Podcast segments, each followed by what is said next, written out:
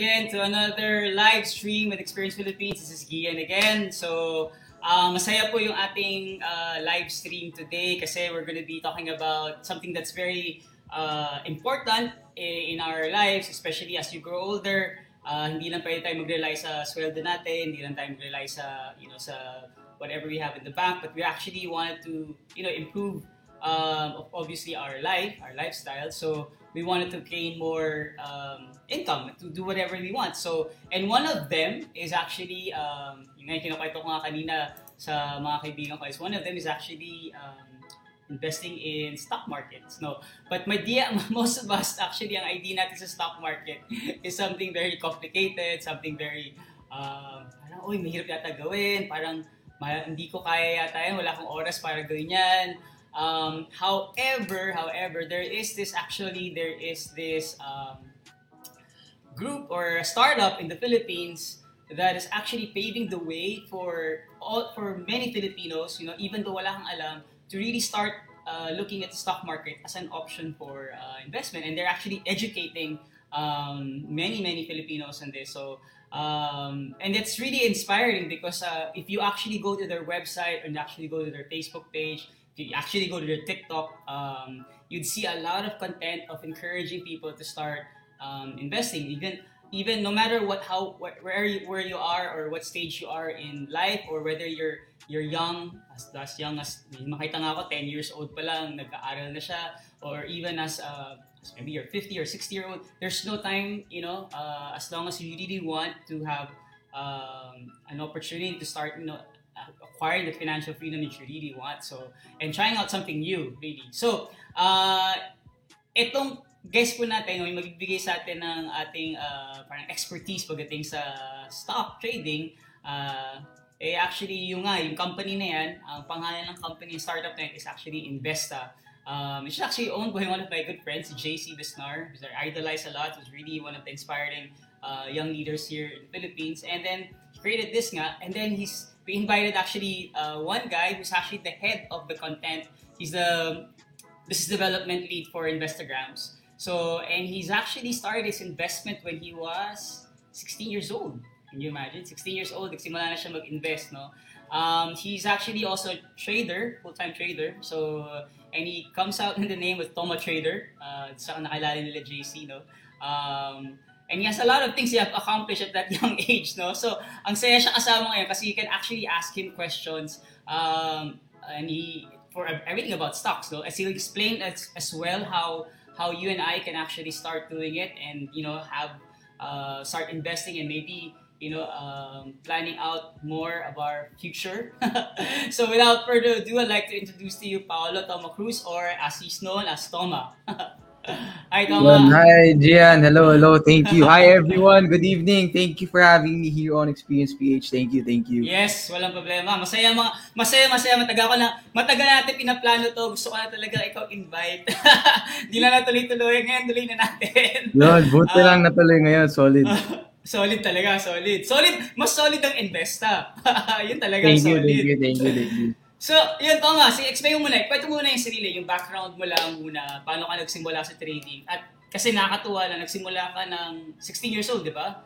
Yes. Paano ka na paano ka napasok diyan? Na-inspire ka ba? May nabasa ka ba? May na Okay. So, yung nga, I started my journey when I was uh, 16. Pero ano talaga, nagseryoso talaga ako as in all in when I was 18. But I made my first parang minor investment when I was 16. So yung main reason talaga kung bakit gusto ko magsimula sa stock market was I wanted to, of course, yung nor yung the yung um common reason for everyone is to achieve financial freedom, financial independence, diba? So that was also one of my um reasons. And and a big reason why was at a very young age um when I was basta nung mas bata pa ako, maraming uh, financial challenges um kami uh, sa family. Right? So to name a few parang When I was 14, dad ko nagka-heart surgery. When I was 15, nasunog yung bahay namin. When I was 16, oh, my, my grandmother got, um, she passed away. And then the next year, my other grandmother got diagnosed with breast cancer. So, sobrang daming challenges, di ba? And alaki na utang na loob ko sa parents ko because um, through their hard work, di ba, uh, patuloy, uh, we're still able to live a very comfortable life. Um, na-overcome namin lahat ng challenges and everything Diba? So, early on pa lang, um, I already knew I wanted to give back to them one way or another, diba? So, and originally, that started with the business I made before. Pero hindi siya natuloy. And then, but, and then eventually, yun, na-discover ko stock market and I learned about it as a tool for us to achieve financial freedom, yeah, financial independence, to grow our wealth. So, pumasok ako at 16, di ba? And, um, di ba ngayon, I'm working here at Investagrams. Dati, user lang din ako sa Investagrams. Uh, I used the platform to learn and to practice how to trade. Kasi nga, essentially, virtual trading platform siya to start with it. So, you can practice um, trading with zero risk. Di ba? Parang virtual lang, pwedeng kang masunog, tapos click mo lang yung reset para bumalik lahat ang pera mo. So, talagang, ano siya, um, for practice before you actually go and invest your real money para medyo makapa mo paano ba maging trader, paano pa mag-invest sa stocks, ganun. Ah, And then, usually, di ba, oh. usually, normally, ang takot nila ng mga tao is like, ah, pag baka mawalan kagad ako ng pera, ito na nga yung, sa- ito na yung savings ko, bigla na lang siya ma-wipe out kagad ng di Hmm. oras. Kaya that's Tama. why, that's why mas okay rin yung virtual. Oh, yeah. So at least to start with, diba? It doesn't, you don't have to do virtual naman for a year. Ako personally, I started virtual for three months and I made all of the usual um, stupid mistakes um, ano, dun sa first three months na yun. Diba? So at Oh. least medyo nakatipid ako sa sa pang sa tuition sa stock market sa mga early losses because of common mistakes kasi nag-start ako um, virtual trading. Oh. Galing, galing, galing, galing. Tapos, paano na yan? Tapos after that, paano na nagsimula, ay, paano na tuloy-tuloy na yun? Oh, so when I was 16, uh, the reason ba't nag-stop pala ako is kasi nagka-loss ako ng 500 pesos. Na 16 years old, nakakaburat siya. Kasi sana nag sana yung girlfriend ko at the time, sana ano, lumabas na lang kami, ganun, or kumain na lang ako sa Jollibee, or nagdalawang Big Mac ako or something. And then, what happened was, two years later, when I was 18, I think that was a year and a half, yeah, mga two years later, I saw an ad sa Facebook ni Investa, right? So, may account ako noon, but I stopped. And then, I saw Investa, diba? Sabi ko, may account ako dito. And then, what I did was, they had an event eh, Inspire PH. I, and then, I was like, ah, may account ako dito. Ang nga pala to, stock market nga pala. Sinubukan ko ulit. Diba? Sinubukan ko ulit. And then, lalo ako naburat kasi kahit sa virtual, nawawalan ako ng pera. Diba? Lahat ng ginagawa ko mali. And sobrang nainis ako. Sabi ko, kailangan ko matutunan to kasi puro red yung virtual portfolio ko, diba? So yun, I attended yung event yung Inspire PH as when I first met our CEO, si JC, and other great traders in the community here in the Philippines. Then that's really where it all started. Parang what started out as me trying to understand something kasi nabuburat na ako, eventually became an a, a commitment and a passion for me, something I want to do for the rest of my life, which yun nga, yung trading the stock market. So ganun siya simula and then nagtuloy-tuloy na siya. Stig, grabe. Dahil lang sa pagkaburat na na, na, na, na-inspire na agad. Ah, actually, may point ka dun. Actually, na, nakita ko rin yung, may sinabi ka about kanina na uh, you attended the Inspire. I remember JC was telling me about the Inspire before and I saw the events that they actually did. Uh, dami nga, sa mga kay, sila Jeff, my friends, all attended that uh, event. Ang nakakatuwa dun kasi nga, all of you have the same mindset and it's like a very supportive uh, system where your everyone has that mindset and everyone's working toward it towards that end. So hindi ka na feeling man hindi ka mag-isa lang. So everyone has their own journey na uh, kahit saan ka nagsimula, feeling mo yung paputunguan nyo pa rin, yung direction nyo pa rin, same. So makakasuporta pa rin sa'yo.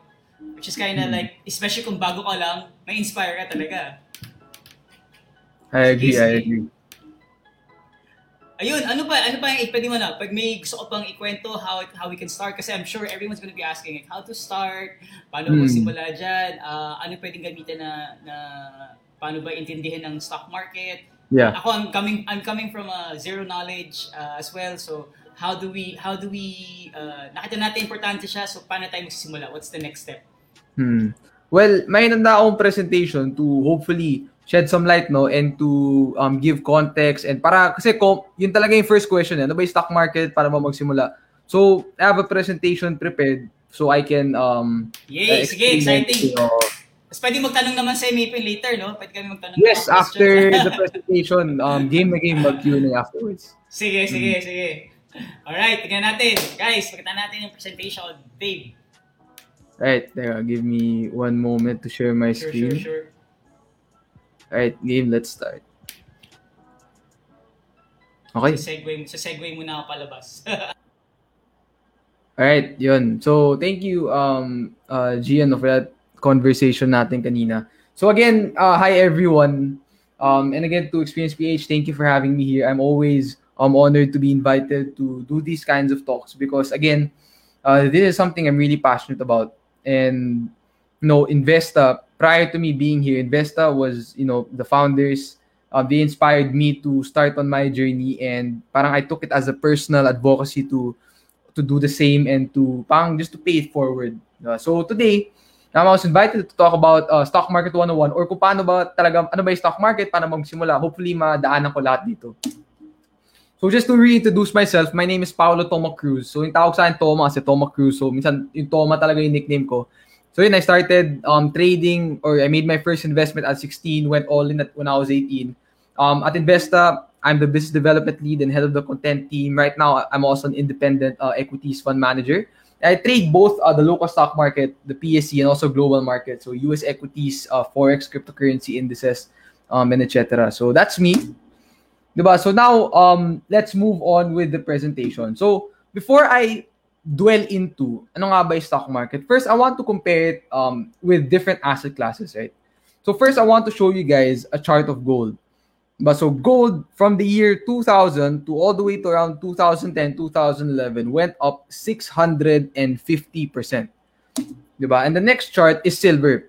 Silver to almost the same time period went up naman 873%. Right?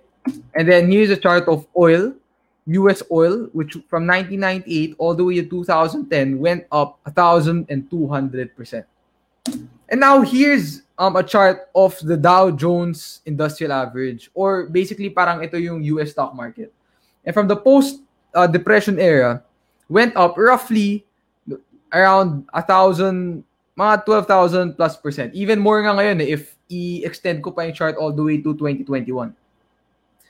Diba? And if we zoom in closer from the year 1990 all the way to around early 2018, the Dow or the US stock market went up around 1,000%. Again, mas, mara- mas mataas na ngayon, but just to give you context for the next slide, diba? But at the same time period, from 1990 all the way to 2018, now this is the Philippine Stock Exchange Index. So basically, parang ito yung Philippine stock market. Tayo, we went up almost 1,600%, which is 600% more than what the Dow did during the same time period. So of course, I'm not saying na mas maganda yung stock market sa Pilipinas compared sa US. No. Um, maraming different circumstances like sa US, there's thousands and thousands and thousands of stocks. While sa Pilipinas, roughly around 300 ba, diba? But this, I just wanted to show this to give some context and to, to show everyone na maraming opportunities talaga dito sa Pilipinas, sa stock market natin. Diba? So I want to show you guys some numbers. Diba? So this is the number of PSE accounts. So the number of um, yeah, stock market um, accounts dito sa Pilipinas. And in 2019, dun lang natin actually natamaan yung 1 million na mark. Now we're at 1 point something million, di ba? But for the longest time, despite having one of the oldest stock exchanges in Asia, but it took us so long to hit 1% of our population to invest in the stock market, di ba? Maraming parang pasilip-silip lang or they hear about it but don't really um, take advantage of the opportunities. Diba? And to show you guys more numbers, here's the domestic investors participation rate in the stock market sa buong mundo. So ngayon, nasa, di updated, pero sa ngayon, nasa 1 point something na yan. But we're still really at the lower spectrum. Right? And then now, if I compare it to the domestic investor participation in Asia, nandun pa rin tayo sa lower spectrum, di ba? Maybe we're still a little bit below Thailand. Yung natalo lang natin na bansa is yung Kazakhstan. And yung Kazakhstan, yun yung tirahan ni Borat. So yun lang yung natalo natin na bansa in terms of um, the inve- the investor participation rate in the country, right?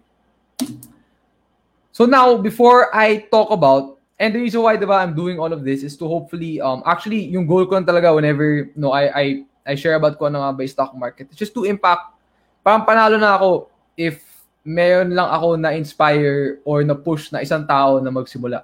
Diba? So hopefully, I'm able to provide value to everyone um, watching the stream um, tonight. And thank you pala for, uh, of course, ako I want to thank you guys for um being with us here tonight. Kasi nga, it's a what day, it's a Monday night, so may trabaho pa tayo bukas. So na-appreciate ko yung time nyo and effort to be here um with us. Here's a few things you need to consider, of course, before you begin investing, diba? So I want to go through this really quick. Are you, do you want to focus on being passive?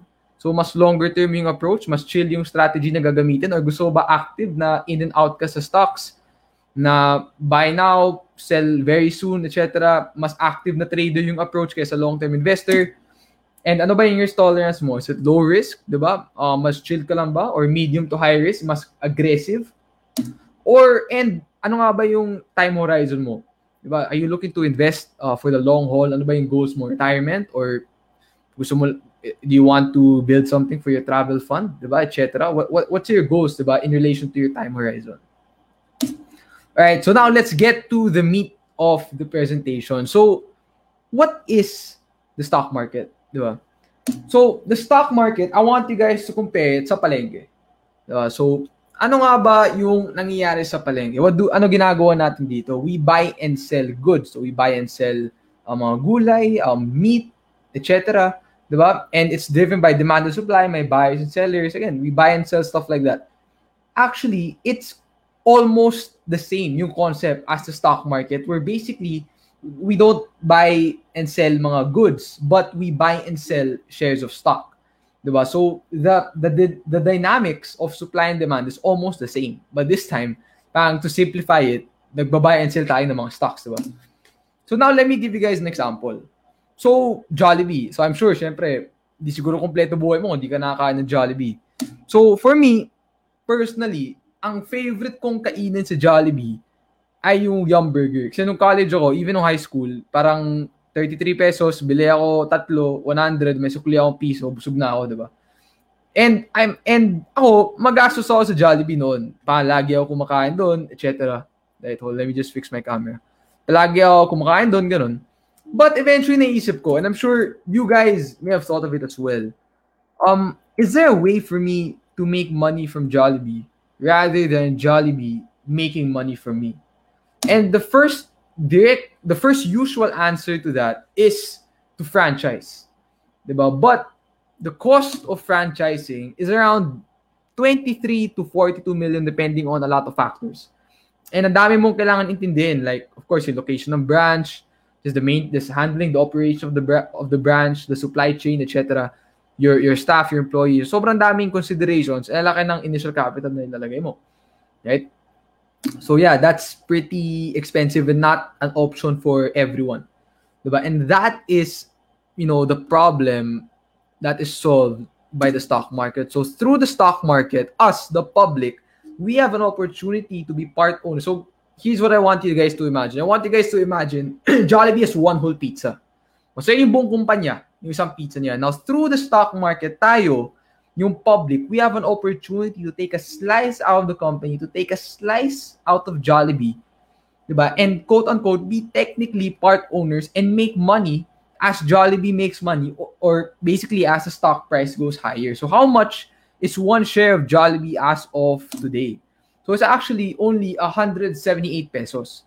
Mm, which is probably the cost of a two-piece chicken meal with yum burger and etc. Of course, you don't just buy one share. No? May mga rules, I think you have to buy a minimum of 10 shares ba or something. So mga 1,000 something pesos. But yeah, more or less, this is 178 pesos.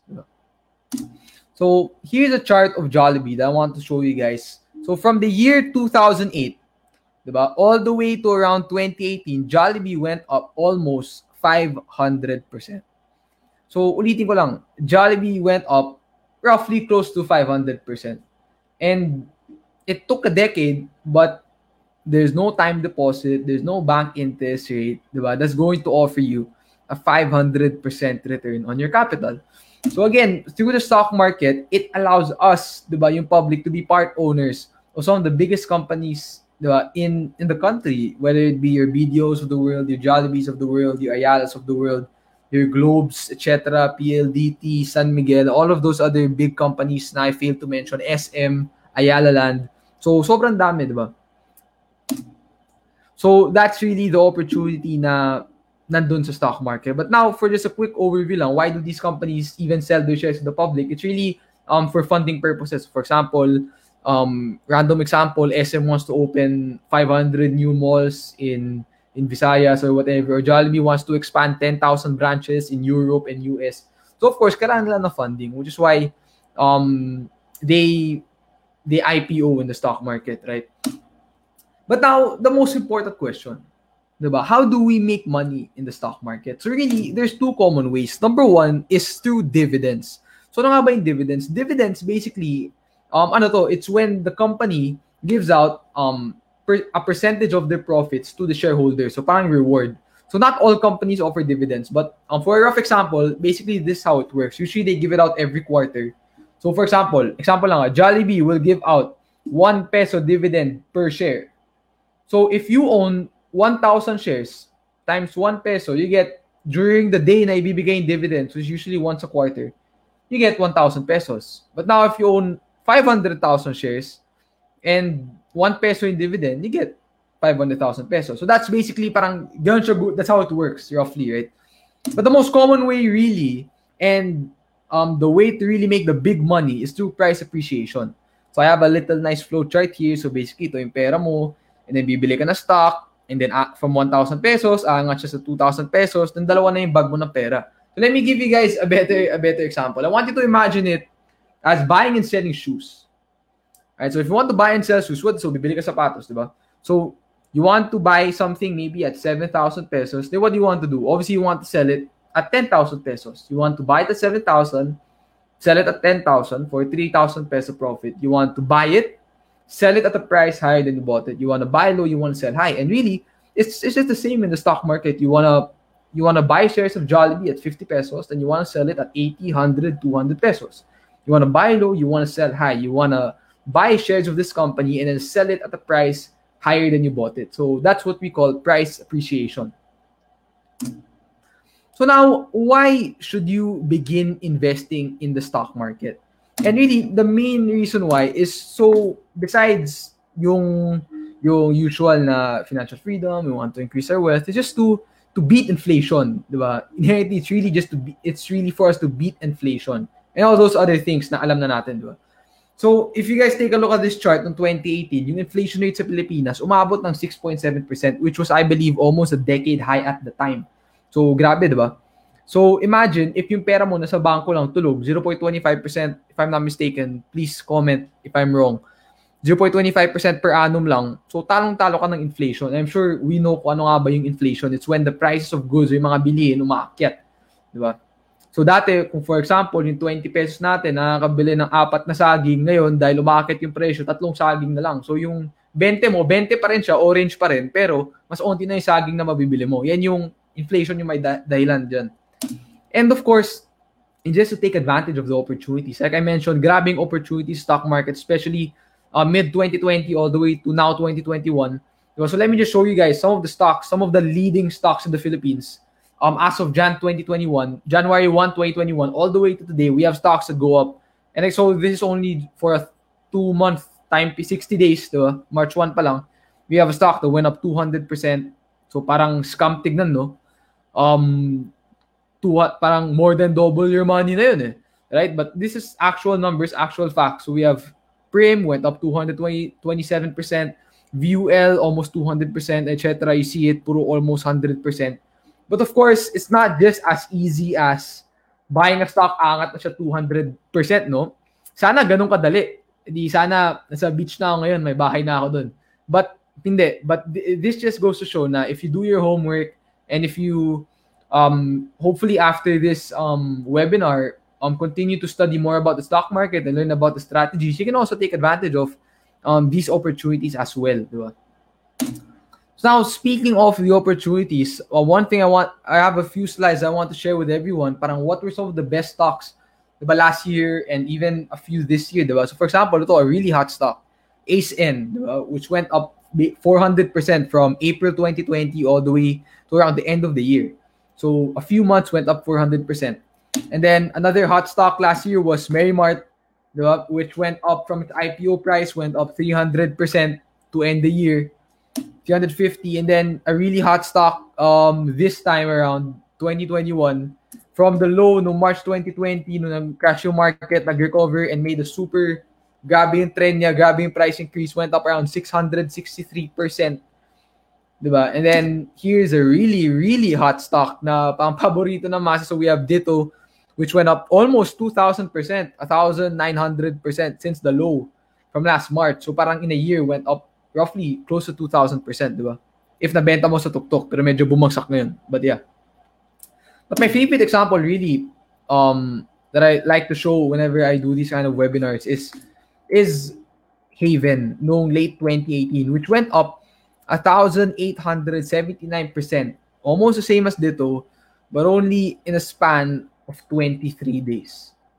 Ulitin ko lang ah, 1,879%. Parang nangyari is naglagay ka ng piso, ang labas 2,000.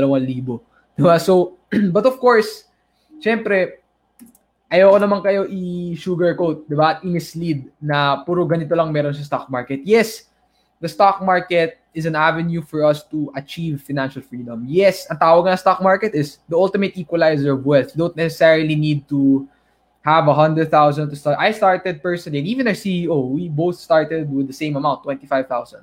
So, yan, ipon lang, di ba? Estudyante pa ako ng ipon lang. So, you don't really necessarily, eh, you can even start lower, di ba? So, you don't necessarily need to have, di ba? Parang isang million ka agad i-invest dito. The ultimate equalizer of wealth, di ba? Grabbing opportunities dito to exponentially compound your capital if you do it the right way, if you do the homework, if you have the proper strategies, di ba? It can potentially be life-changing. Di ba? But of course, as with everything in life, the stock market, hindi lang, it's, it's a double-edged sword. Diba? So, in some investment seminars and webinars, usually dito natitigil eh. Parang pinapakita lahat ng upside and then tapos na. And then you're left with the common misconception na this is a gold mine. Na parang an- dali lang pala kumita ng pera dito. But kami dito sa investor, real talk lang kami. Ayaw namin kayo um, we don't want to shortchange you. We don't want to uh, mislead you or anything na parang, oh, puro upside nandito. Siyempre, there's also going to be um, downside, diba? So let me show you a chart of PLDT. Hindi to updated, but PLDT is still around 1.4 lang ata. So si PLDT, one of the biggest companies in the Philippines, right? So ito yung stock niya. From the year 2015 all the way to um, prior to 2020, so mga late 2019, PLDT went down around 70%. Diba? So went down 70% in five years. And here's the thing which I want to address. The really big common misconception na usual na sinasabi sa conventional wisdom is, ah, ano lang, mag-invest ka lang sa kumpanya na kilala mo yung pinakamalaki na alam mong hindi mababankrupt at okay, at hold mo lang ng matagal tapos kita ka ng pera. So here's a chart of PLDT, of the biggest companies in the Philippines, with the stock down 70% from its peak back in 2015. And even if I pull up the updated chart, it's nowhere close to 3,000. So isn't five years long-term enough? Diba? So for me, parang conventional wisdom for me loses a star. So here, let me give you some context of what I'm about to show next. I'm not saying na long-term investing is a bad option or it doesn't work. Long-term investing is amazing, especially if you're someone who's busy, someone who likes to travel a lot, to experience a lot of things, and doesn't have the time to always um, take a look at the stock market, diba? Since, ano nga, this is five times a week. So long-term investing is a very good option. What I'm trying to let everyone know and what I'm trying to hopefully um, help you guys avoid is what you call blindly investing. So again, ano ba yung sinabi ko kanina? Yung usual na ginagawa is, ah, oo, invest ka sa company na alam mo yung alam mo hindi mababankrupt. Tapos solve, isa sa mga pinakamalaking kumpanya, solve ka na dun. But let me show you guys this chart again. Five years, isn't that long term enough? Wouldn't there be a better way to invest our money rather than just blindly investing like that? Diba? And you, so yeah, basically yun, right? What I want us to avoid is not long-term inve- investing, but what we call um blindly investing, diba? So I'll, I'll, I'll, tackle more of that later on, diba? So again, just to show everyone na grabe yung stock market. If you don't do it the right way, if you don't do your homework, if you don't learn the strategies, if you don't practice risk management, it can also lead to financial ruin. For example, here's CKHP from 2017 all the way to to mid 2020 and even now it's still around the 1 peso area down 92% basically no wipeout ka na then si X diba? from 20 pesos basically now it's a penny stock down almost 100% and here's my um favorite example to show everyone and to to um to highlight more what I was saying a while ago so let me give you guys an hypothetical example um ano ba magandang pangalan si si Borgie say we have a hypothetical trader, his name's Borgie. Si Borgie, pumasok sa stock market. 'Di ba? And ang and all he knows is sabi ng tropa niya na mag-invest ka lang sa ano sa mga malalaking kumpanya na kilala na, sa, na kilala na hindi mga bankrupt, di ba? So, ngayon si Borgie, walang kaalam-alam except that invested in San Miguel. San Miguel, one of the biggest companies in the Philippines, not likely to go bankrupt. Let's say hypothetically, he started investing in 2011. So, almost 12, 13, 14, 15, 16. So, almost mga 5, 6 years na yung lumipas. Diba? What happened? He incurred a 70% loss. Diba? So, let me ask you again.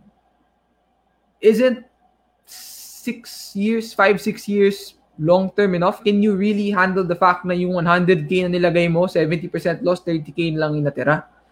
Diba? Isn't that long enough? And nota, this happened during a period where the global markets or all stock markets around the world experienced one of the biggest bull runs or when prices skyrocketed. Diba? And this is what happened to San Miguel. But now what I guys want what I want you guys to look at is the lower part of the screen, lower right. Diba? Ito yung continuation yan. So ito, ito yung continuation. But from 2016 to 2019, a three-month time period, SMC went up 300%. So ngayon, in 10 years, finally, masasabi na ni Borgie, mga chong, break even na ako. At up na ako 4%. Umabot pa up 4%. So yung 100k niya from down 70k, naging up 4,000, di ba?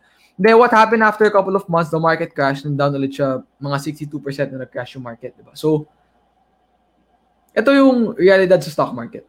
Di ba? Na it's not enough to, and you need to na conventional wisdom eh. It's not enough really. And again, I'm not bashing long-term investing ah. Again, it's something we preach here sa Investa.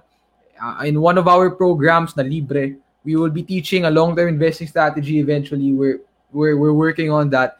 And yun talaga yung pinopromote namin. If you're busy, di ba? If you want to be more focused on other things, but you want to take advantage of the opportunities, focus on a bigger picture approach, focus on, di ba, the larger trend, focus on medium to longer term investing. Di ba?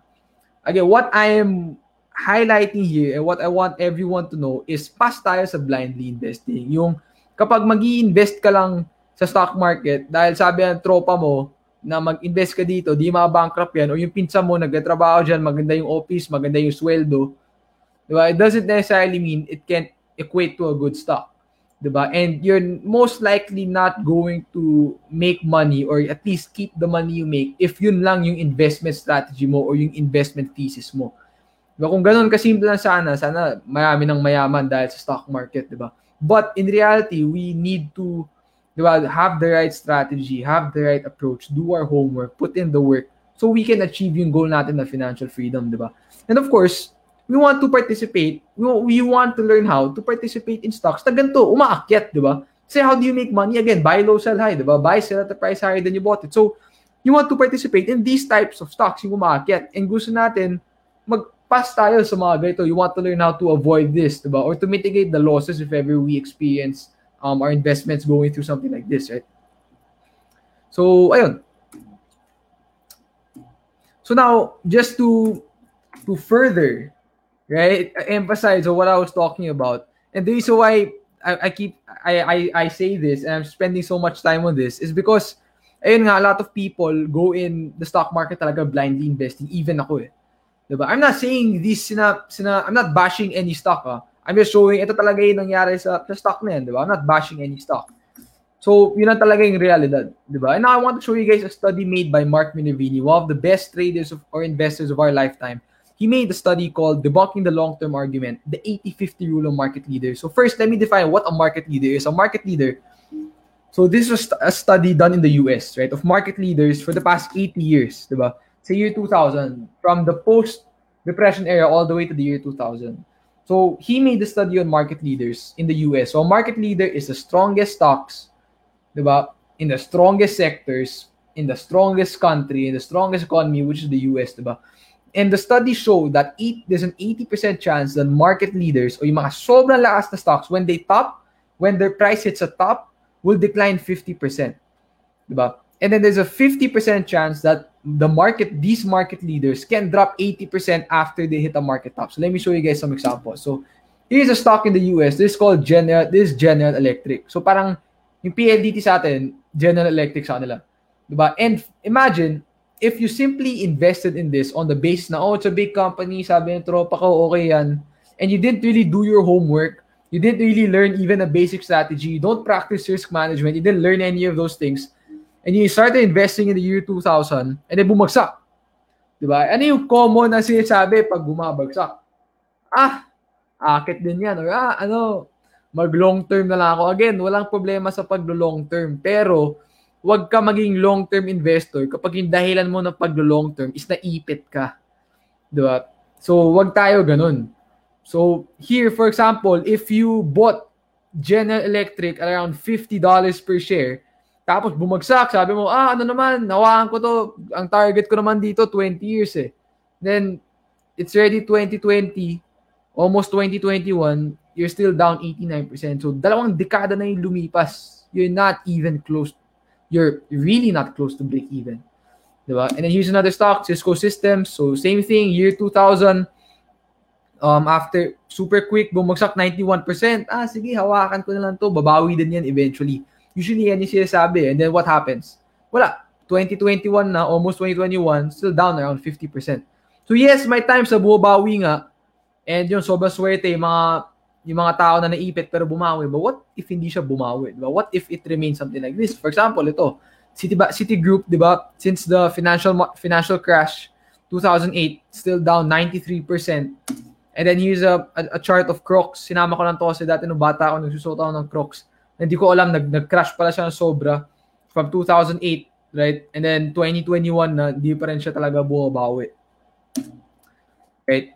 So, hindi ko kayo tinatakot ah. So, so, nung first part ng presentation, di ba, pinapakita ko yung upside, di ba? Ooh, 300%, 600%, 2,000%. But, ayoko kayo i- i-sugarcoat na ganun lang siya palagi. There will always be, there's also um, another side to it, which is why risk management and having a proper strategy and doing your homework, as I keep emphasizing, is really important. I can't emphasize it enough.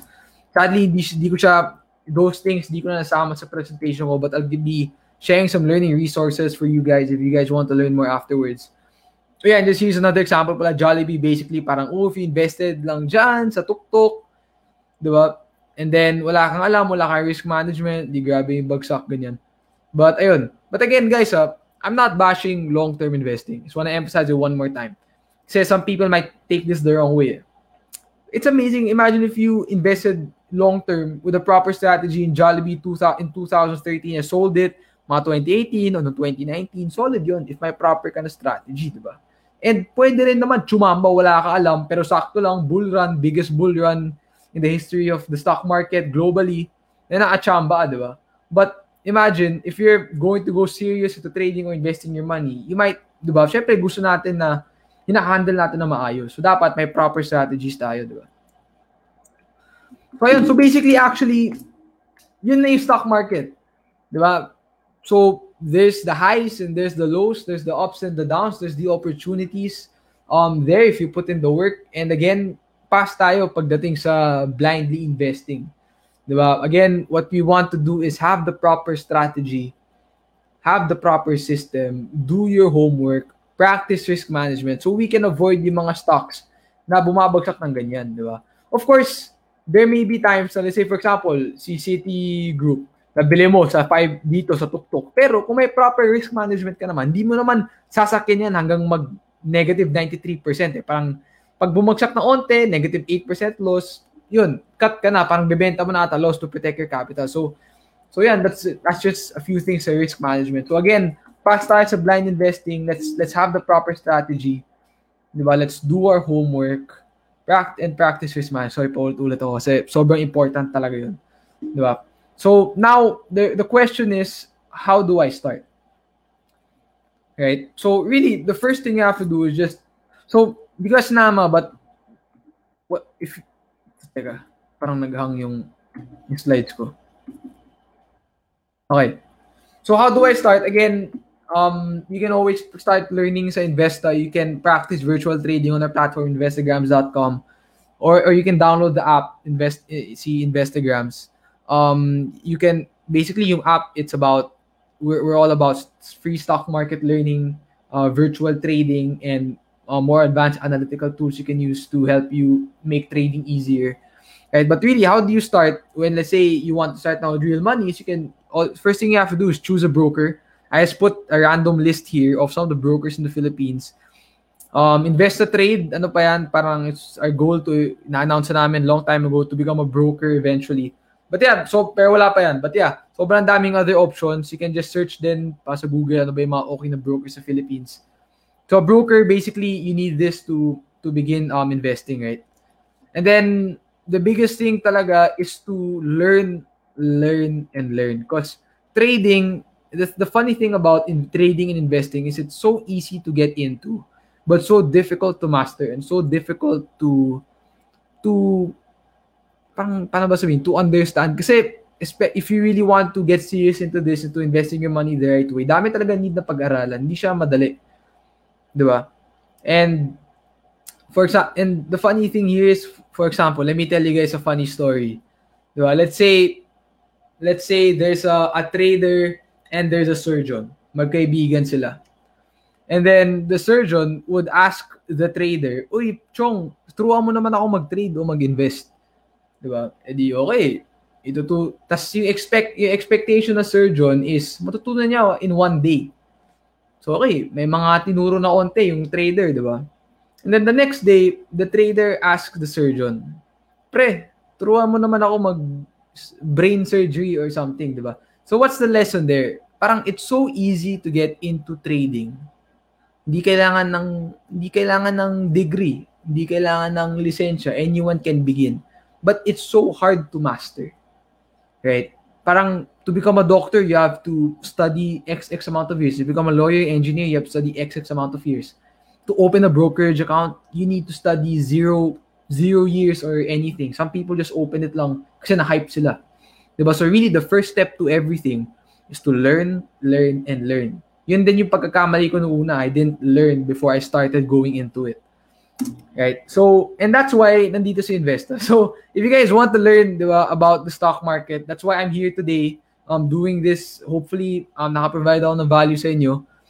So, you can always check out again our website, investorgrams.com, or you can check out our um, videos on YouTube. We provide a lot of free learning videos, so you can just subscribe to the channel Investa TV or check nyo yung Facebook namin and yung TikTok. We post a lot of um, educational content. And if you prefer to, if you're a reader, um, we also have investadaily.com which is our blog where we post high value written content. And ito talaga yung biggest thing, no? Yung Investa University. So, Investa University is basically our stock market course. And myself, um, our CEO si JC and and si Berio, my teammate na sobrang lupit na trader, um, we teach basically almost everything we know here sa mga students namin. And the, the nice thing about Investa University is it's really cheap. Actually, it's free. so, Investa University, libre siya. Right? So, we created this. And so for some context, what I taught today was just one lesson in Investa University. And I, how long did I take? Almost mga 40, almost an hour. Eh, mga 40 minutes. Diba? So, Investor University basically is a program we created. It's actually still ongoing now where we teach everything from level zero all the way to the advanced strategies and shit, diba, na mas advanced na. So, literally from someone who doesn't know anything, we teach everything step by step all the way to more to the more advanced and complicated um things sa pagte-trader, sa pag-invest, diba? It's still ongoing now. Actually, we basically you guys can check out yung Investa TV. This is um, a playlist sa YouTube namin and naka-organize siya from episode 1 all the way to episode XX. I think there's around 40 to 50 hours worth of free learning content. So yung sabi ko kanina, if you guys want to learn the strategies and if you guys want to learn yung nga, the proper the, the proper way of trading, the proper way of investing, which is not blindly investing, but yung tamang paraan talaga, you guys can check out um, Investa University yeah, you guys can just, yun lang, it's all recorded and it's all for free. Wala kaming i-charge sa inyo. Yung goal lang talaga namin dito was to impact the lives of millions of Filipinos as possible. Just to impact, you know, yun lang talaga. Talagang grabe itong ginawa namin. It's just for free. Diba? And tinuro namin lahat. No charge and just to hopefully help you guys achieve financial freedom. And yun, just to impact the lives of as many Filipinos as possible. So that's um, Investor University. So, Actually, um, yun na yung end nung talk or presentation ko. So I would be happy to answer a few questions from the audience if uh, if there are any. And again, gusto ko naman pasalamat kay Gian, kay David sa Experience PH for having me. Um, and to everyone who stayed, who who's watching right now, thank you again for being here. I appreciate. Diba, it's it's it's night time. It's 10:50 in the evening. We all have work tomorrow, and hopefully, I was able to um, provide some value to everyone here today. So yun, if again, if you guys want to learn more, um, just head over to Investor University lang. So yun. Um, thank you, thank you. Thank you. Ako dapat magpapasalamat. Ang dami ko natutunan.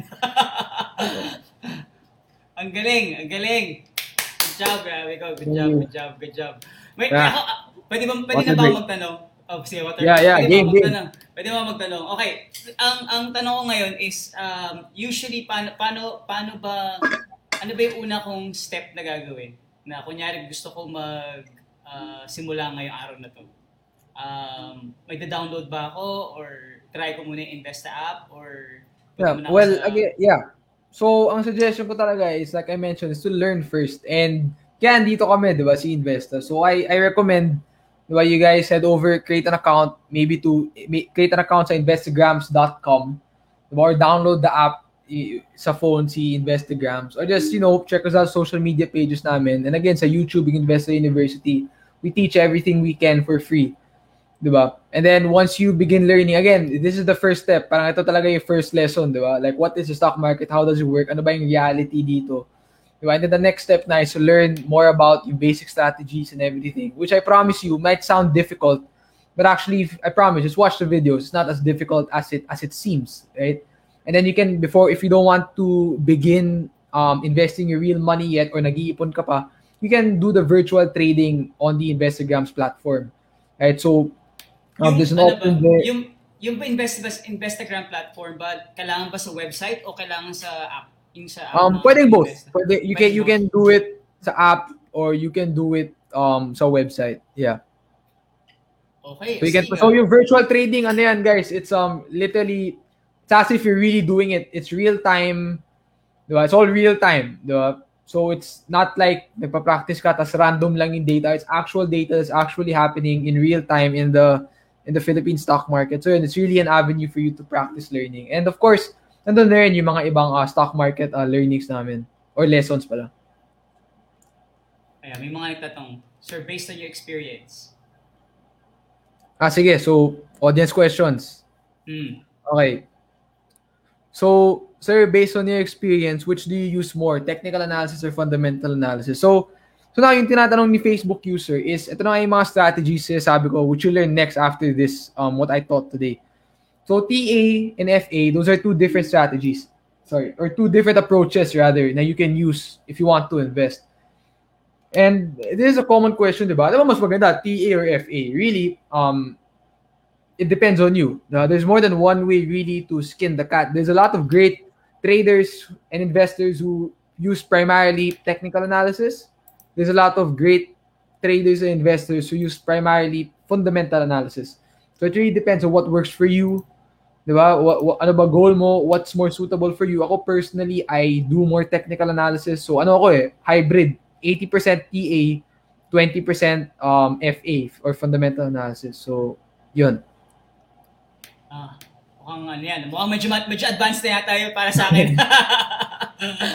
okay, so, okay, so, sa next, anik na may mga tanong ba ba? Wala pa mga tanong. So, okay. Um, so, Investa app, it's a good way to start. Okay, kung sakasakaling, um, okay, ready na ako. Nag-Investa app na ako. Nag-try na ako. Mag, try ko na yung virtual trading. Nakampante na ako. How long, how long, ako ba magsasabi kung kung kailan ako pwede mag-actually trade? That's Yes. my first question. Second question is, Okay. kung gusto ko na actually mag-trade, anong, saan ako pupunta para mag-trade ng actual Okay. money na? Okay. So, yes, you're the one who's going to say to yourself, okay, I'm ready. It can be because nakaipon ka na, or it can be because, okay, I, I've learned, you know, some strategies and I kind of understand how the market works now. It's time to start real money. Kasi di ka pwede mag-virtual forever. oo. Kasi eventually you have to put your money to the test. Kasi for example, sa stock market, normal lang magka-losses. Di ba? Parang hindi lahat aakyat. Normal lang magka-losses. But what's important is you mitigate the losses. Parang mas mataas yung kinikita mo kaysa yung nilose mo, di ba? So it's making more than you lose. Normal lang magka-losses. Walang investment na sure na aakyat. And hindi mo talaga mararamdaman yung losses kapag sa virtual lang. Kailangan talaga madamdam mo yung loss na 500 pesos which yung dinamdam ko nung 16 lang ako to emphasize the importance of risk management. Kasi that 500 pesos could have been 5,000 pesos, right? And if sa virtual nyo lang ginawa na parang, ah, nag-loss ako 5K, virtual lang eh, di mo ramdam. But if nag-loss ka ng 5K sa real sa real port, actual Sakit. pera mo, Iyak Oh, tawa ito- ka na lang. yeah, it will show. Tama, iyak tawa ka na lang. It will show you the importance of risk management. So that's one. Um, ikaw talaga makakapagsabi kung ready ka na. And the next thing, now the next step, if you, if you believe, if you want to start real money, again, is to open a brokerage account. Sobrang daming um, pwede. Right? As in, sobrang daming options. Yung pinakita ko kanina, just to mention a few of the common, um, yung, yung sikat, um, called financial, AAA equities, First Meta Securities, um, RCBC Securities, and sobrang dami. As in, search lang. Sobrang dami. So, just choose a brokerage na kampante kayo na say na pag-aralan mo yung platform nila and you want to use that. And then most of the account openings now are are sorry, kumipyo ko kasi so basta nalalamunan ko. So so you can um you can yeah just most of the account openings are are online now since last year. So yun, that's the next step is to open a brokerage account because doon ka talaga mag-trade na real money. And then um meron, meron ka bang meron ka bang top 3 na recommended uh, sa Investa or Ah, kay um, wala kang well, recommend? wala naman talagang highly recommend. Okay, lahat naman ng Okay. sikat okay eh. Lahat, it really depends on on you on the user. Kung gusto nyo, antayin nyo kami maging broker. Pero hindi mo ba alam Yun, yun, ang yun pinag-uusapan namin ni JC na matagal na. Oh, so antay, antayin nyo yung invest sa trade. Pwede rin. Actually, ito yung isang tanong na gusto ko rin tanongin eh. Ano, ano, how much ba talaga kailangan mo mag-start? Kung actually mag invest ka na, anong anong okay na amount? Kasi sabi mo kanina, 25,000. Diba? 25,000 ka nag-start. Pwede bang, yung ba yung benchmark or pwede mas mababa sa 25,000? It can be less. Oo. It can Ano be. yung reason why, pinakamababang- Oo. The reason why um 25k yung recommend ko, it's so you can para significant medyo significant amount of money na siya, hindi siya joke time, di ba? And then you can buy three stocks tas tag 8 to 10,000. Or hindi, sorry. Yeah, tag mga tag 8,000. Right? So at least you can hold three stocks, medyo diversified and you have 8,000 um per per stock. And bakit 8,000? It's because para masulit mo yung commission. So basically, uh, may commission yan eh, kada transaction sa stock market. And if you um, usually put in less than 8,000, medyo, medyo, hindi naman sobrang laki yung lugi sa commission. As in, maliit lang naman, mga hundreds of pesos lang. Pero ayun, para masulit talaga yung commission, 8,000 yung per per stock usually nilalagay. But if you want to try it out, di ba, maglay ka ng 5,000, pwedeng pwede yun. Oh, but if talagang, if I would suggest an amount, talagang 25 to 30,000 yung starting. Okay, doon. Guys, 20, 25, ayan, for starters. Pwede, pwede mo mag-invest index stock. Yeah, ito from si Alan. Pwede ba mag-invest sa index stocks? Yes. Um definitely. So, yung mga index stocks, mga less volatile, mas chill lang. Diba? So actually you can invest in anything you want naman eh. But what's really important as I mentioned is you have the proper strategy and you know your goals, you know, you know what you're capable and not capable of. Syempre, kung long-term trader ka, wag ka dun sa basura stocks na pwedeng umakyat ng 10 15% sa isang araw pero sunod na araw pwede bumagsak ng 20% yung mga super volatile and then just use the proper strategy, practice risk management. So, yun. Ano, ito, actually, tanong ko lang, paano mo nalaman na basura stock siya?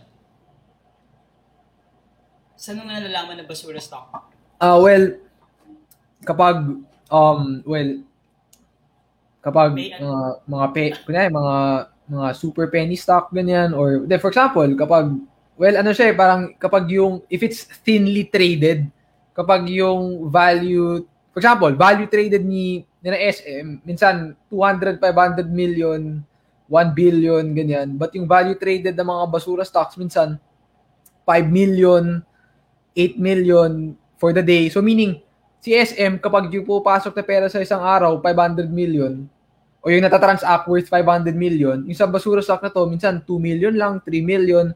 So ang laki ng difference ng value of amount traded in those stocks, di ba? So yun. So yung basura stock, basically yun yung smaller cap stocks. Na may medium cap, na Wilcon, ganyan. Yung mga larger caps, sina SM, Ayala Land, yung mga mas sikat na. Okay. Ayan, may mga tanong pa. Ah... Ever maging broker na ang investa, still local or global market na? Well, uh, you know, we take it, uh, let's take it one step at a time. So I assume uh, local and then maybe in the future, uh, let's, let's try to expand globally as well. Ako may, ano, Your thoughts about the 8K rule, should that be followed all the time? Ito yung 8K sabi ko, yung para masulit yung commission. Hindi naman, hindi naman. Parang sinabi lang namin yung 8,000 para lang masulit yung commission. But if you want to start, parang lagay ka ng 2,000 sa Jollibee, kunyari lang, pwede naman yun. Wala naman problema doon. But, but it really depends on you. But yung nga, para sulitin yung commission, hindi naman, sob, again, hindi naman sobrang lugi kapag less than 8K nilagay. Hindi naman, hindi naman 2K kakainin ng commission. Hand, just a couple of hundreds lang. Pero yun, really depends on you and how much you have to invest as well. But of course, don't let the 8K rule parang be a, a limiting belief. Ah, wala akong 8K, hindi na ako sisimula, di ba? So, the best way to start is to take the first step. Di ba? So, yun. You can always start with less than that. Pero again, if you'd ask me, 25,000 yung starting.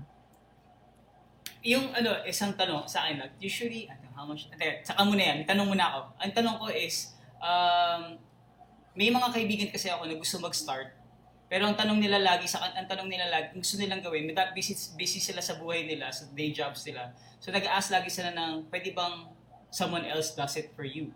Yeah. I mean, um, what's the, is that a good thing? Or is I mean, like, uh, Yeah, pwede rin. Oh, you can have um, a portfolio manager.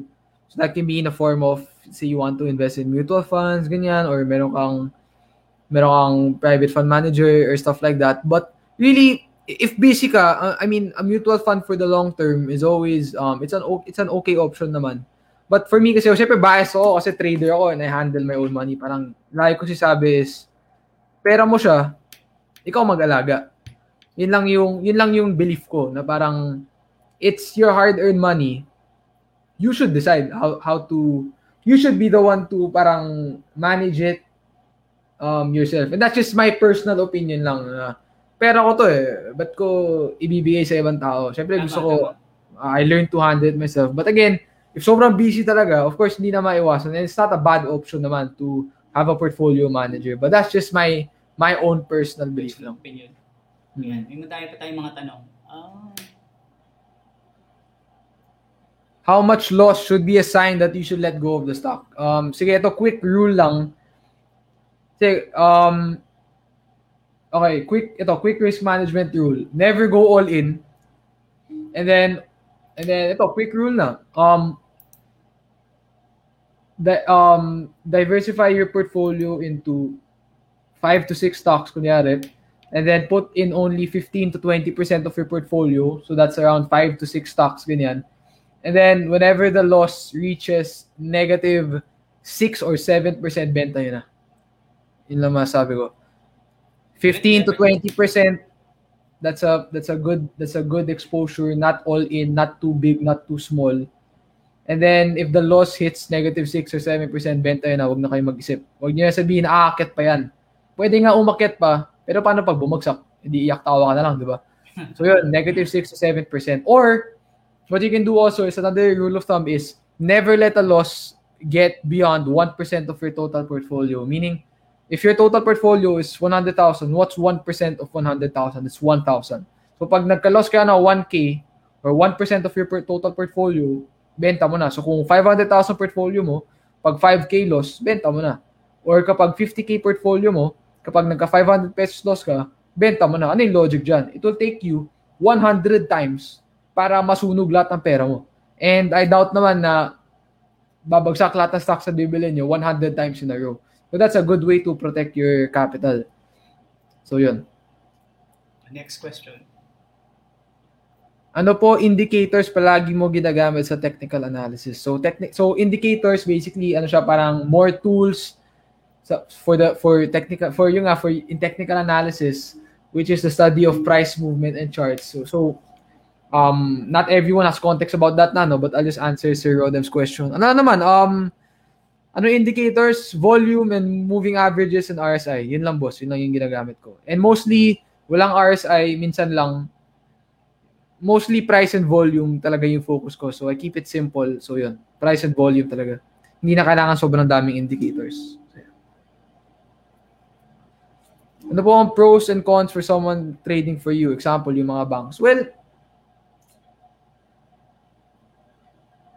pros and cons. Um, you don't have a say in what happens. Parang ganun. Yung kasi sabi ko, if you if you leave your money with someone else, you're leaving your money with someone else. But if you're the one handling your money, it's your decision how to handle your hard your own hard-earned money. Which is why, pag may nagtatanong nga sa akin, I always recommend na, you know, if you have the time and if talagang seryoso tayo sa goal natin na financial freedom, financial independence, mga financial goals natin, dapat we we learn how to be stewards of our own of our own resources, di ba? We learn how to manage our own money. But pros and cons? Pros, um, di mo na kailangan bantay stock market lagi nasa, since yun nga may ibang nag-handle. But cons is, hindi mo, it's not your decision on what the portfolio manager will and will not invest in. So yan talaga, I'm just a big believer talaga na kapag pera mo, ikaw mag-handle. Personal opinion ko lang yan. Oh, next. one. Classifications of stocks. Um, small cap, medium cap, large cap. Yung sinabi ko kanina. I guess that's a good way to classify them.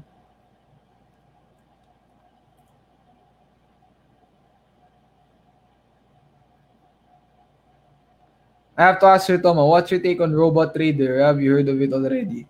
Robot robot trader meaning algorithms, right? Um so parang ano na to.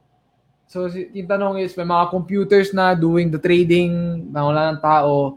Um wala naman akong comment masyado. Actually, to mga algorithmic trading ano pa to eh, mga 1990s pa to, nagpapasimuno, ganyan. Like, sa mga books na binabasa ko, ang daming galit dahil dahil dito nasisira daw yung stock market. But it's something that's been happening since the, the late 1990s and it doesn't wala, wala naman. Parang it's something that's something out of your control diba as an investor as a trader. So not really a lot of comment um on that. Parang focus on what you can control. Yun yung masasabi ko. Thoughts on bitcoin? Um sobrang lakas right? Um one of the stro- cryptocurrency, one of the strongest asset classes noong 2020 and even ngayon. Um, ano lang, again, wag ma-hype. If you don't know anything, don't get into it. Hindi porket umakit yung presyo, aakit siya forever. Right, so again, first thing, if you don't know anything, so learn about it. Learn where you learn what it's about. Why is it going up? Where you can trade it? What are the platforms you can use? What are the strategies you can use? Ano yung proper risk management na pwede gamitin? So, yun lang talaga. Parang same lang to, eh, no 2017. Ang dami nagtatanong, ano ba yung Bitcoin? Ano ba yung Bitcoin? Kasi umakit siya todos. Ngayon na nag 50k, ano yung Bitcoin? Ano yung Bitcoin? And marami po pasok na walang alam, nilalagay lahat ng pera, and then dun siya magka-crash, di ba? So, ingat tayo sa ganun. So, the biggest thing talaga is to learn learn before you get into something.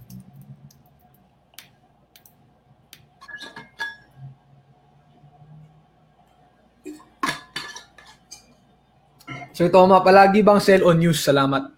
So there's a saying kasi in the stock market, buy the rumor, sell the news. Eh. Parang kapag bibili ka pa lang paglalabas na yung good news, minsan yun, dun na nagtatop yung stock. So hindi naman palagi, but um, kung bigger picture yung approach, tapos yung catalyst will, will benefit the operations of the company and will increase earnings and revenue growth.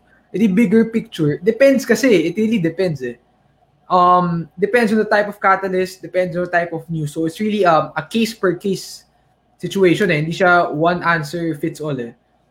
So depende talaga, depende. But ako as a trader personally, usually pag yung mga days na nagkaka-news, tapos nagkaka-euphoric na, sobrang grabe na yung price increase, usually nagbebenta na ako pag ganun. But that's just me as a trader. But again, it's a case um, per case ano um scenario talaga. Sometimes uh, a good news can be the start of a big price movement. So it really depends on how you analyze um, what's happening.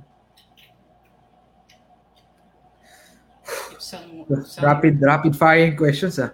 If one Oh, were to put his or her eggs in variety of baskets, which basket would you recommend most out of all these products or services out there? Um,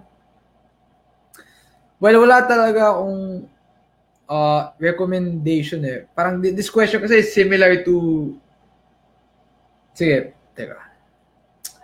So if I if I put this question to context, is saan ko ilalagay sa stocks, sa sa bonds, sa mutual funds, sa real estate? Siyempre, ako bias ako sa stocks. Or kasi y- dun, dun talaga ako nagfo-focus eh. But if it, this if this is in the context of which sector is best to invest in, um, ang usual, usually kasi may may tatanong parang, oh, saan ba maganda mag-invest? So, ako personally, I can't really answer that question. Not because I'm not allowed to, it's because, ano na siya, di ba? Again, um, we are, if pera natin, tayo mag-handle. So, let's um, do our homework, di ba? Parang, for example, nirecommend, nirecommend ko kung anong sector maganda pasukan or anong stock.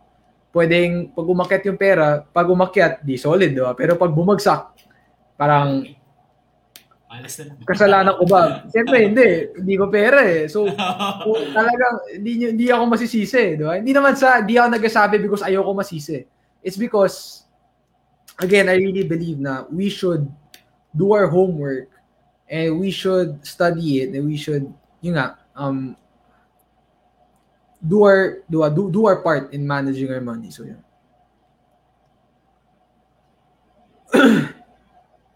Lalami ng mga tanong ah. What's your thoughts po sa SRO, SRO stock rights offering? Um, it, it really depends. Eh. Stock right offering, so I, I assume it's something that Asian had a couple of months ago. So it really depends. And SRO usually is um is it's good for longer term investors. But ako personally, as a trader, um, an SRO isn't really um something that I take into consideration a lot. But I, I believe um based on my knowledge on it, I believe an SRO is good for um the longer term investors. So, yeah.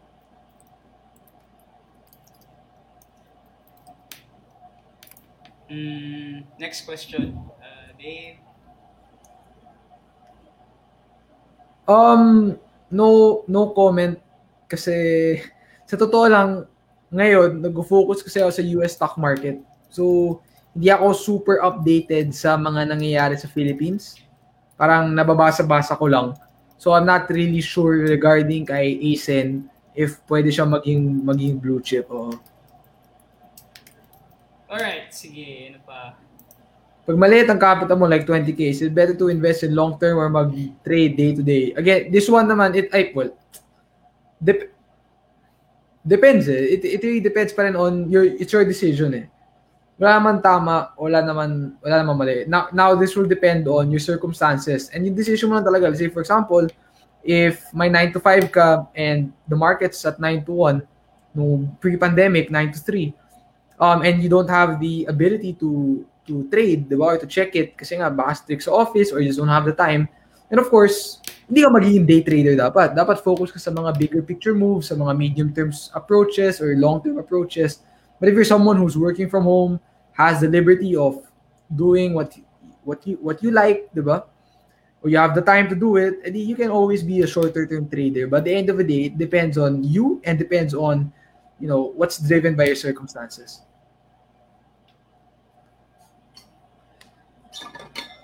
Teka. I think we should end. Uh, siguro ano na lang. Last two, three questions na. Yeah. Last two questions. Do you recommend average down? Averaging down? Um, no.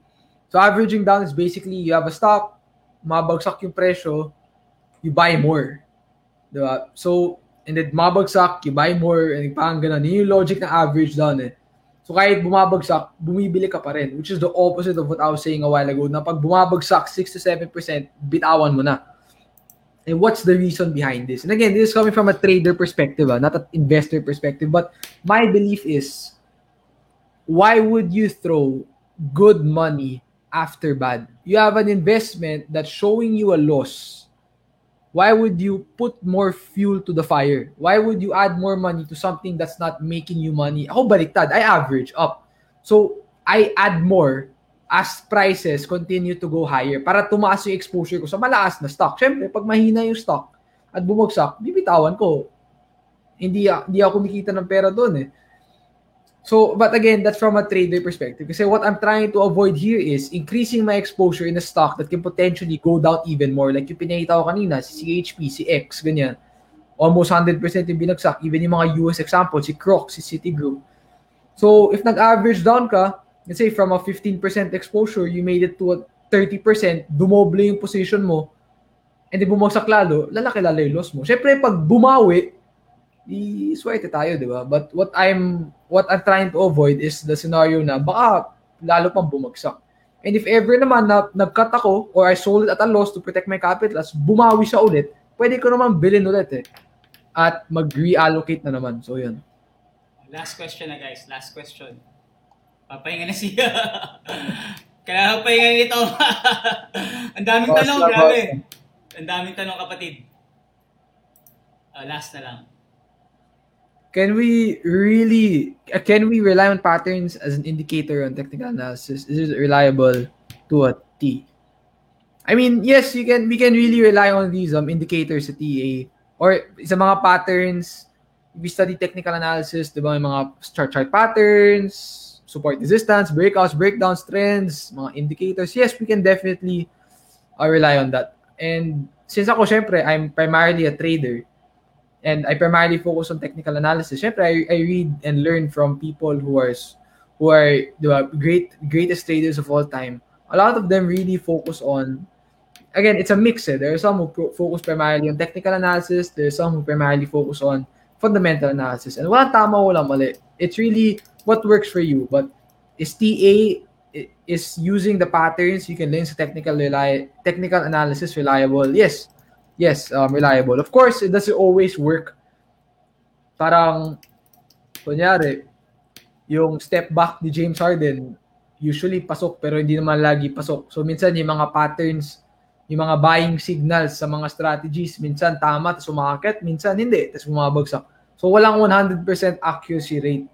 Diba? So, yun. Yeah. I hope that was a good analogy. Okay. I don't think we have enough time. Siguro gawin natin, pag ulit na lang tayo gawa tayo ng second round. Pahinga na si ano, dahil pang gagawin si Toma ngayon. So anyway, so just to recap, just to recap, um, super thank you for everyone who actually joined the, the live stream with uh, Toma of Investagrams. Um, if you guys want to know more about uh, Investagrams, if you want to have, have I, these are the questions that we have. Dude, dami. Ah, at uh, masyadong lalalim for ano. So, pwede, niya, pwede nyo lang puntahan po yung investagrams.com. Actually, they, they, and you can actually go to their Facebook page, which pro, they, they are very active in social media. So, uh, you can actually ask them directly. And we can invite Toma again. Toma, Yeah, pwede yeah. Ka sumama, pwede ka ba sumama ulit dito? Oo naman, oo naman. Para- I'd be para- happy to. pwede para makapagana tayo, para makapagsimula rin yun ang, yung ating Experience Philippines community na simula rin sila sa trading trading journey nila. Asti, Okay. thank you, thank you. So, um, you wanna say something about Investa before we end the live stream? So they can invite Oh, you. well, yun. If you guys really want to learn more, it's really Investa University. Lahat nandun na. Wala, no more, no less. Everything you have to learn is there. What I talked about today was just one lesson in one class. So it's a class, it's a lesson within a class. So there's over 40 to 50 hours worth of free learning content there. To find it, just go to our YouTube channel, Investa TV. Click playlist, look for Investa University. It's all in order from lesson 1 to lesson whatever kung nasa na kami ngayon. And talagang grabe yung value na na-provide namin doon. And hopefully, ma-take advantage yun. Kasi yung again, yung goal namin was just to impact the lives of others. That's why ginawa namin siya libre. Di kami nag-charge ng fee at all. Diba? Libre lang talaga siya for anyone to access, anyone willing to learn. So and then if you guys want to practice, um, you can always practice sa it's a Instagram's platform, whether it's a mobile or sa sa website. Of course, medyo kakapay na yung platform, learn how to use it. Diba? May mga tutorials sa man yan eh, sa loob ng platform. So, ayun. And hopefully, um, ev- the experience uh, PH community to the experience PH community, hopefully nakaprovide ako ng value sa inyo. Hopefully, I was able to answer majority of the questions. And hopefully, if you haven't started, um, hopefully this could have been, this could be a push for you to begin investing your money in the stock market. So, yun. Thank you. Thank you very much, everyone. Thank you, thank you. Galing, galing, galing, galing talaga. Idol talaga. Thank you, thank idol, you. idol. Um, they actually, kung we're in the Experience Philippines community, we decided also to come up with like a, our own, you know, little community group for starting, especially those people who have zero knowledge in um, stock trading. So if you can join our our Experience Philippines uh, community group, um, we have actually a uh, a room there specifically for uh, stock trading. So, and you can, we can all have this journey together using the, syempre proud ako sa, proud ako sa Investa app. proud ako sa Investa app. So, pa-plugin ko lagi yan. So guys, please use the Investa app. It's actually such a, such a good tool. You can download it on um, Android and uh, uh, Apple Store, uh, Apple. So Yeah. yeah, so you can, it's, a, it's such a good tool. You can start learning and there, all the stuff there, especially if you're around and of course the website today and, and, and, and they actually also in TikTok if you guys want to learn more uh, as well via TikTok. So yun, Toma, thank you. Maraming salamat sa iyo kasi Thank you, nag-enjoy Boss sa Ian. Thank you. nag-enjoy kami lahat. so guys, thank you so much for joining us. There's going to be a series of these on the next coming days and the next one is actually about uh, naman fashion. Oh, di ba may fashion din? Uh, for women empowerment and also skincare. Para sa mga nagte-travel at gusto magandang skin, meron kami susunod yan. So yun, maraming salamat Toma, maraming salamat sa mga nag-join sa live stream. Uh, please download the Investa app. Uh, please go to their website and their Facebook page as you can see there. So yes, thanks, thanks. Maraming maraming salamat. Yan, alright. Thank you, everyone. See you, good night. Yay.